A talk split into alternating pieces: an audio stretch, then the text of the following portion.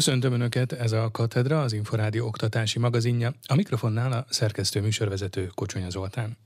Ha az iskola ellenőrzési körén kívül eső, elháríthatatlan ok miatt az iskola működtetése nem lehetséges, az iskola igazgatójának jelzése alapján a köznevelésért felelős miniszter az érintett iskolában feladat ellátási helyen, évfolyamon vagy osztályban határozott időre tantermen kívüli digitális munkarendet rendelhet el. Ez olvasható a tanévkezdésről szóló rendeletben, amely a magyar közlönyben jelent meg. A lehetséges jogalkotói szándék kapcsán Horváth Pétert, a Nemzeti Pedagógus Kar elnökét kerestük meg. Rozgonyi Ádám készített vele interjút valóban van néhány olyan dolog, ami óhatatlanul megfordul az ember fejében. Az előző időszakban kizárólag akkor volt lehetőség, és akkor rendelték is el, az iskola is kérhette, amennyiben a járványügyi helyzet úgy alakul, hogy akár pedagógusok, akár diákok olyan létszámban hiányoznak egy iskolából, vagy akár egy, egy osztályból, hogy indokolt lett annak a kérése, és annak az engedélynek a megadása is, hogy otthonról online módon végezze a tanítást az intézmény. Jelen pillanatban viszont tehát van több olyanok is, pontosan bizonytalanná tehetik a tanévnek a lefolyását. Reméljük, hogy nem valósulnak meg ilyenek, de valóban akár, amire aztán azt gondolom, hogy senki nem szeretne gondolni a háborúnak valamiféle kiterjedése, vagy akár az energiaáraknak az olyan elszabadulása, vagy pontosabban maga a, mondjuk a gázkészletnek az olyan típusú elhasználása, ami akár azt eredményezhetné, hogy itt a közintézményekben e, probléma lehet mondjuk a fűtéssel, és hát téli időszakban nyilván elképzelhető lenne, hogyha ilyenkor olyan fűtési körülmények lennének, amiben nem lehetne biztosítani megfelelő hőmérsékletet, akkor, ez mondjuk például elháríthatatlanok lenne nyilván, hiszen olyan hidegben nem lenne célszerű az iskolákban lenni. Az is kétségtelen, hogy ez mit okozhatna, mit eredményezhetne, hiszen vannak tapasztalataink a digitális oktatással kapcsolatban.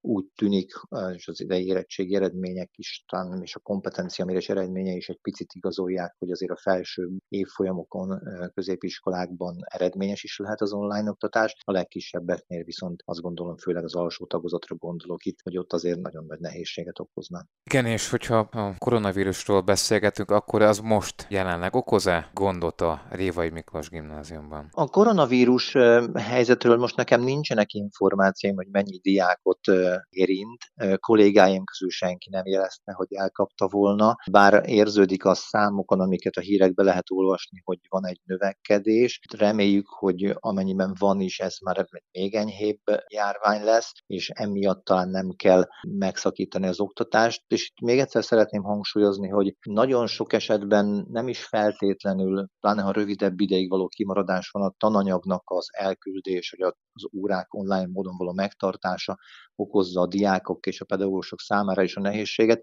hanem inkább az, hogy hiányoznak azok a mindennapi élmények, amelyek eh, nem feltétlenül a tananyaghoz kapcsolódnak, a szocializáció, az inspiráció, egymásnak a segítése, maga a szocializálódás folyamata, az, ami szerintem egy hosszabb távú áttérésnél a legnagyobb problémát jelenteni. Ezen kérdések mentén volt-e újabb egyeztetés a belügyminisztériummal, vagy szakmán belül, vagy számít-e ilyen egyeztetésre? Ilyen egyeztetés nem volt. Azt gondolom, hogy tényleg most sem csak Magyarországon, mindenhol nagyon komoly fejtörést okoz, hogyha esetlegesen gázellátási problémák lesznek, még ennél is nagyobbak, akkor az mit jelenthet, mivel járhat, milyen esetőségek jöhetnek szóba.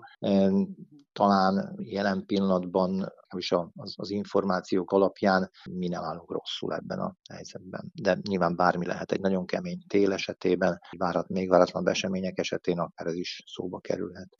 Nem kell készülni színszünetre az iskolákban, az ingyenes tankönyvellátást pedig nem befolyásolja a papír árának drasztikus emelkedése. Ezt nyilatkozta a belügyminisztérium köznevelésért felelős helyettes államtitkára. Kisfaludi Lászlóval Tatár Tíme készített interjút. 2022-23-as tanév rendje is az előzőekhez nagymértékben hasonlóan fog alakulni. Szeptember 1-ével kezdünk, június 15 lesz az utolsó tanítási nap, nyilván a végzősök esetében, ez kicsit korábban van szokás szerint, idén május 4-ig járnak az érettségizők iskolába, és utána már az érettségire készülnek fel. Talán említésre méltó újdonság az, hogy a szövegértése, a természettudomány, illetve a matematikai mérések rendszere tovább bővül, tovább fejlődik. Most már nem csak a 6., 8., 10. év folyamon, hanem más év folyamok tekintetében is sor kerül bemeneti, illetve kimeneti mérésekre. Ez egy előremutató és hasznos dolog, amely segíteni fogja a még eredményesebb oktatást. Az elmúlt napokban felröppentek olyan hírek, hogy hosszabb szín-szünetek lesznek majd az iskolákban. Ezek szerint erről nincsen szó. Nincsen ilyen a tanévrendjéről szó rendeletben. Őszi szünet az gyakorlatilag a szokásos időszakban van, tehát október 31-én hétfőn már nem kell menni iskolába, és november 7-ig, tehát egy teljes hetet kapnak össze a gyerekek. Téli szünet is gyakorlatilag a szokásnak megfelelően december 21-e az utolsó tanítási nap, és aztán január 3-ától indul újra tanítás, tehát nincsen ilyen időszak a tanévrendjében. A tanévrendje kitér az online oktatásra is. Mi lesz most ennek a módja? Ki kérvényezheti, ki döntheti el? Eddig ugyebár a koronavírus járvány miatt volt egy ilyen külön eljárási lépés, most pedig gyakorlatilag normál ügymenetbe is bekerült. Abban az esetben, hogyha bármi előre nem látható és elháríthatatlan probléma merül fel, sőtörés, vagy áramkimaradás, vagy bármi olyan közmű meghibásodás, ami miatt tényleg az adott napon vagy egy-két napon nem tud folyni az oktatás az iskola épületében, akkor azért, hogy ne kelljen rendkívüli szünetet bevezetni, erre az időszakra nyilván az iskola igazgatójának jelzése alapján egyedül a miniszter hozhat olyan egyedi döntést, hogy néhány napra, egy hétre digitális munkarendre áll át az adott intézmény. Ugyanez az eljárásrend vonatkozik arra az esetre is, ha ne talántán a koronavírus felüti a fejét egy-egy intézményben? Nincsen külön definiálva az, hogy milyen elhárítatatlanokról van szó. Tapasztalatok azt mutatják, hogy az elmúlt időszakban ez már nem volt iskola működést jelentősen befolyásoló tényező, bízunk abban, hogy ez így is marad, de természetesen, hogyha bármi ok miatt olyan újabb járványhelyzet áll elő, akkor nyilvánvalóan lehetőség lesz ismét arra, hogy a minisztere tekintetben egyedi elrendelést tegyen. És akkor az iskolaigazgató a tankerülethez fordul, a tankerület pedig a belügyminisztériumhoz? Ez a, a menete? Fentartói típustól, illetve intézménytípustól függ. A lényeg a lényeg az az, hogy az intézményvezető jelzés alapján a miniszter tud elrendelni ilyen munkarendet, de még egyszer mondom, ez egy inkább egy rendkívüli technikai hibák felmerülésére hozott eseti lehetőség. Nem gondolom, hogy ez fogja egyébként meghatározni a előttünk álló tanévnek a menetét. Mi a helyzet a tankönyvekkel? Ugye tudni azt, hogy a könyvpiacon már hónapok óta nagy drágulás tapasztalható. Vonatkozik-e ez a tankönyvekre is, módosítja esetleg az ingyenes ellátást? Továbbra is minden egyes tanuló elsőtől az utolsó évfolyamig alanyi jogon térítésmentesen fogja megkapni a tankönyveit. Papírár is igen masszív emelkedés mutatott. Ennek ellenére zavartalan ütemben zajlik és zajlott eddig is a tankönyvek megrendelése, a legyártásuk, illetve most már a kiszállításuk előkészítése, hiszen augusztus végéig valamennyi iskolába el fognak jutni a könyvtárellátó révén a megrendelt tankönyvek. Katedra. A Tudás magazinja oktatásról, képzésről, nevelésről. A gyorsan változó követelményekre való felkészítést, felkészülést nevezte a felsőoktatási felvételi rendszer átalakítása céljának György László területért felelős államtitkár. Babantuga Nikoletta összefoglalója következik. A kormány célja az volt, hogy egy segélyalapú társadalomból munka és tudás alapú társadalmat hozzon létre. Erről szólt az elmúlt 12 év és létre is jött 870 ezer új munkahely, mondta György László, a Kulturális és Innovációs Minisztérium innovációért, felsőoktatásért, szakképzésért és vállalkozásfejlesztésért felelős államtitkára.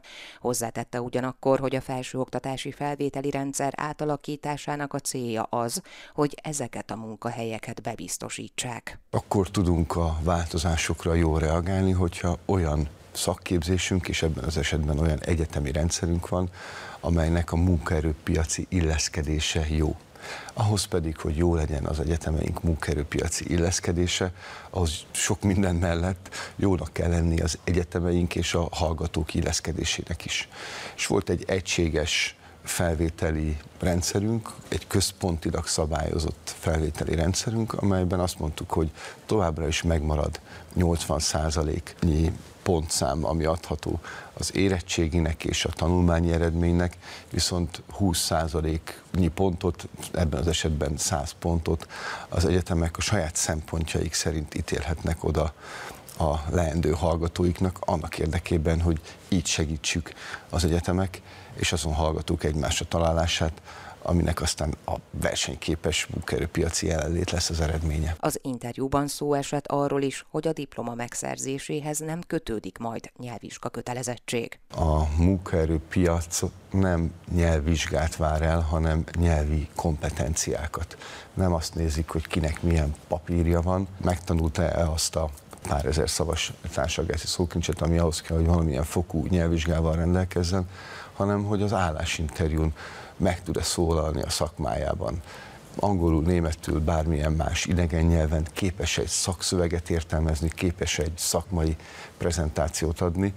Ennek volt jó próbája a nyelvvizsga amnestia, amit a koronavírus válság alatt biztosítottunk azoknak, akiknek a diplomájához már csak nyelvvizsga hiányzott, és az látszik, hogy a munkaerőpiac nagyon gyorsan felszívta, magába szívta azokat a friss diplomásokat, akiket így diplomához segítettünk. Az államtitkár arról is tájékoztatott, hogy az egyetemi hallgatók háromnegyede már modellt váltott intézménybe jár, valamint közölte azt is, hogy ma Magyarországon egy egyetemi diplomával átlagosan 36 nap alatt lehet elhelyezkedni a munkaerőpiacon. Első és egyedüli magyar csapatként vesz részt októberben az egyetemi rakétafejlesztés legrangosabb európai versenyén a Budapesti Műszaki és Gazdaságtudományi Egyetem Eurospace csapata. I. és András csapatvezető, az egyetem mehatronikai mérnök hallgatója Kalapos Mihálynak nyilatkozott. Nagyon fontos kiemelni, hogy ez egy kutatórakéta, tehát kifejezetten az a célja, hogy valamilyen tudományos kísérletet, hát ha mondhatom így, reptessünk meg vele. Ebben a projektben kettő darab ilyen kísérlet lesz, amit 9000 méteres magasságba juttatunk föl. Lesz egy orvosbiológiai kísérlet, amely során sontszöveti sejtekre gyakorolt hatását vizsgáljuk ennek a rakétás utazásnak. Gondolok itt a gyorsulásra, a hőmérsékletváltozásra, tehát mindenre, ami egy szövetet, szöveti sejteket érhet egy ilyen rakétás utazás során.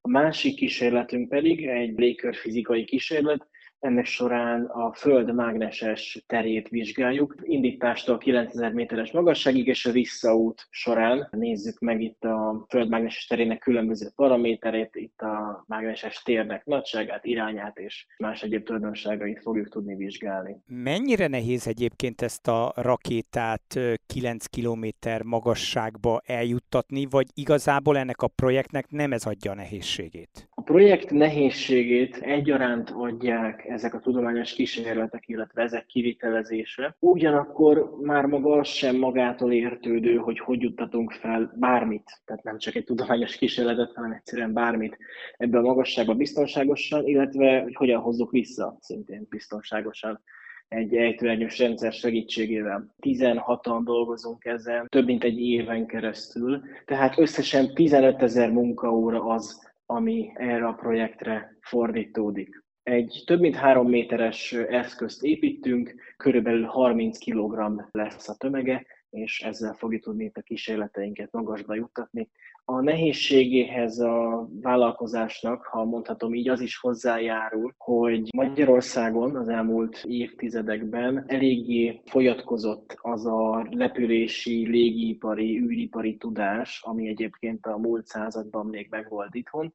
Így nekünk kell össze keresni, összevadászni azokat a szakembereket, szakirodalmakat, partnereket, akikkel együtt tudunk dolgozni. Ez minden idáig nagyon jól alakul, és azt reméljük, hogy sikerül egy picit újraéleszteni, újraindítani ezt a magyarországi rakétatechnikai tevékenységet. Ugye a végcél az októberi portugáliai európai verseny, de addig egyébként még mi minden történik? A versenyig jó pár kihívás vár még ránk, ez októberben lesz be kell fejezni a különféle gyártási folyamatainkat. Jó pár dologgal rendelkezünk már, gondolok itt például a számítógépes rendszerre, de vannak még bőven olyan alkatrészek, különböző kompozit vagy fém alkatrészek, amik még jelenleg is gyártásban vannak. Következik utána egy kiterjedt tesztelési fázis, amely feltétlenül szükséges ahhoz, hogy biztosak lehessünk abban, hogy mindent biztonságosan tudunk üzemeltetni. Végül hazai felbocsátási tesztek is következnek. Szeptemberben tervezzük Magyarország tudtommal első 9 km magasságot elérő a felbocsátását, ezzel is készülve az októberi versenyre. És összefoglalva tehát van még azért teendő, az biztos, hogy ez a nyári szünet most mindjárt különleges lesz, de azt gondolom, hogy ez mindenképpen megéri, hiszen egy ekkora lépésnek a kapujában állunk. Katedra. A Tudás magazinja oktatásról, képzésről, nevelésről. Elindult a jelentkezés a Matthias Corvinus Collegium Roma Tehetség program 2022 őszén induló képzéseire. A program igazgatója Antal István Kalapos Mihálynak beszélt a részletekről. A Roma Tehetség program a Matthias Collins Collegiumban működik 2018 óta, tehát már több éve működő programról van szó. Roma fiatalokat várunk ebbe a programba, középiskolásokat és egyetemistákat szintén szeretnénk támogatni, és miért éri meg jelentkezni, mivel tudunk mi segíteni? Leginkább abban, hogy a tehetséges roma fiatalok kibontakoztathassák tehetségüket, ami segítségünkkel is. Nyelvi képzésekben tudjuk támogatni őket, személyi tantárgyi felkészítésben, különböző kompetencia fejlesztő tréningeket tudunk számukra nyújtani, és tudományos előadásokon is részt vehetnek nem mellesleg ösztöndíjat is tudunk számukra nyújtani, annak függvényében, hogy milyen tanulmányi teljesítményt tudnak letenni az asztalra. Fontos tudni, hogy a Roma Tehetség Program Budapesti központtal működik. A lakóhelyhez legközelebb első helyen tud nyelvet tanulni, de havonta egyszer azt kérjük, hogy Budapestre utazzon a hallgató, és itt vegyen részt a havi egy hétvégét igénybevevő képzésünkön. De a nyelvi képzéseket vagy a személyes tantárgyi felkészítéseket, a fejlesztéseket többségében a saját lakhelyükhöz, vagy a tanulmányaik folytatásához közeli helyen tudják végezni. Budapesten tanuló egyetemisták számára pedig szállást is tudunk biztosítani, hogyha ezt igénylik. Tehát, hogy egy elég komplex, tudományos, közösségépítő programról beszélünk, amely a roma fiataloknak nagy segítség lehet abban, hogy elsődlegesen a középiskolások érettségit szerezzenek, és érettség után bekerülnek a felsőoktatásba, aki pedig felsőoktatásban van és jelentkezik a Roma programba, annak abban tudunk segíteni, hogy elérje a, a vágyott diplomáját, és utána a karrierjét építhesse. Augusztus 17-19 között évindító tábort is szervezünk, ahova a sikeres felvételizőket várjuk, és itt már a régi diákokkal, hallgatókkal együtt tudnak lenni, és ez is a felvételi folyamatnak még a része, ezzel a táborral kerül be a programba egy hallgató vagy egy diák. Az ukrajnai háború kitörése után csak kevés ukrán gyermek élt azzal a lehetőséggel, hogy szlovák iskolában tanuljon. A szlovák állami tanfelügyelet felmérése szerint a szlovákiai iskolák gyorsan és segítőkészen reagálnak a jelenlegi helyzetre, van azonban, aki ezzel nem ért egyet. Az Oktatási Elemző Központ például számos problémát lát ezen a területen a szlovákiai iskolákban. Kis Balázs küldött tudósítást Pozsonyból. A szlovák állami tanfelügyelet felmérése kimutatta, hogy bár az iskolákban megvoltak a feltételek az Ukrajnából a háború elől menekülő gyerekek iskolai beiratkozására, az iskoláskorúak több mint felen nem iratkozott be. A 23 ezer tanköteles korú gyermekből csak 11 ezeren iratkoztak be valamelyik szlovák iskolába. Michal Rehus, az Oktatási Elemzőközpont munkatársa ezt részben azzal magyarázza, hogy az ukrán diákokra nem vonatkozik a tankötelezettség. Ale to v rozpore s tým, ako doteraz bola prax, aj ministerstvo malo usmernenia ešte pred vojnou. Ez ellentétes az eddigi gyakorlattal. A minisztériumnak a háború előtt is voltak iránymutatásai, miszerint a külföldiek gyermekei tankötelesek. Aztán hirtelen, ahogy jött a háború, ez már nem volt érvényes, magyarázta Michal Rehus. Problémát jelent a szlovák óvodák kapacitás hiánya is, és nincs megfelelően kidolgozva a gyermekelhelyezési stratégia sem.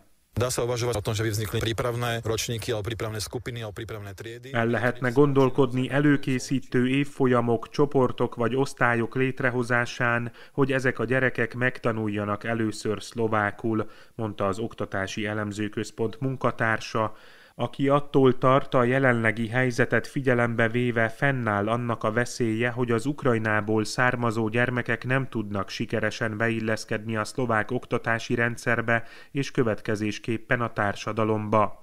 A későbbiekben nehézségekbe ütközhetnek a munkapiacon való elhelyezkedésben, és a szlovák nyelvtudásuk hiánya korlátozhatja lehetőségeiket a Szlovákiában élőkkel való kapcsolatteremtésben. Az Oktatási Elemzőközpont arra is felhívta a figyelmet, hogy a szlovák oktatásügy nincs felkészülve a külföldiek oktatására. Az OECD 2018-as TALIS tanulmányának adatai azt mutatják, hogy a szlovákiai tanárok az OECD átlagához képest szinte minden mutató tekintetében elmaradnak a multikulturális és többnyelvű környezetben történő oktatásban. A központ szerint a szlovákiai iskoláknak rendszer szintű támogatásra lenne szükségük a szaktárca, az önkormányzatok és az alapítók részéről az Ukrajnából érkező gyermekek integrációjára integrálásakor. Egy másik oktatásügyi szervezet a Nemzeti Oktatási és Ifjúsági Intézet online konferenciákat, úgynevezett webináriumokat szervez a szlovák és ukrán iskolákban oktatott egyes tantárgyak összehasonlítása céljából. Svetlana Szíthová, a szlovák oktatásügyi tárca államtitkára elmondta, rendszeres a kapcsolattartás az ukrán oktatásügyi minisztériummal, hogy az információkat megosszák egymással, valamint az egész helyzetet felügyeljenek felügyelő nemzetközi intézményekkel. Az államtitkár közölte, hogy a minisztérium rendszeresen tájékoztatni fogja az őket érintő támogatásokról azokat az ukrán tanulókat, akik szeptembertől az új tanév kezdetétől Szlovákiában folytatják a tanulmányaikat. Katedra. A Tudás magazinja oktatásról, képzésről, nevelésről.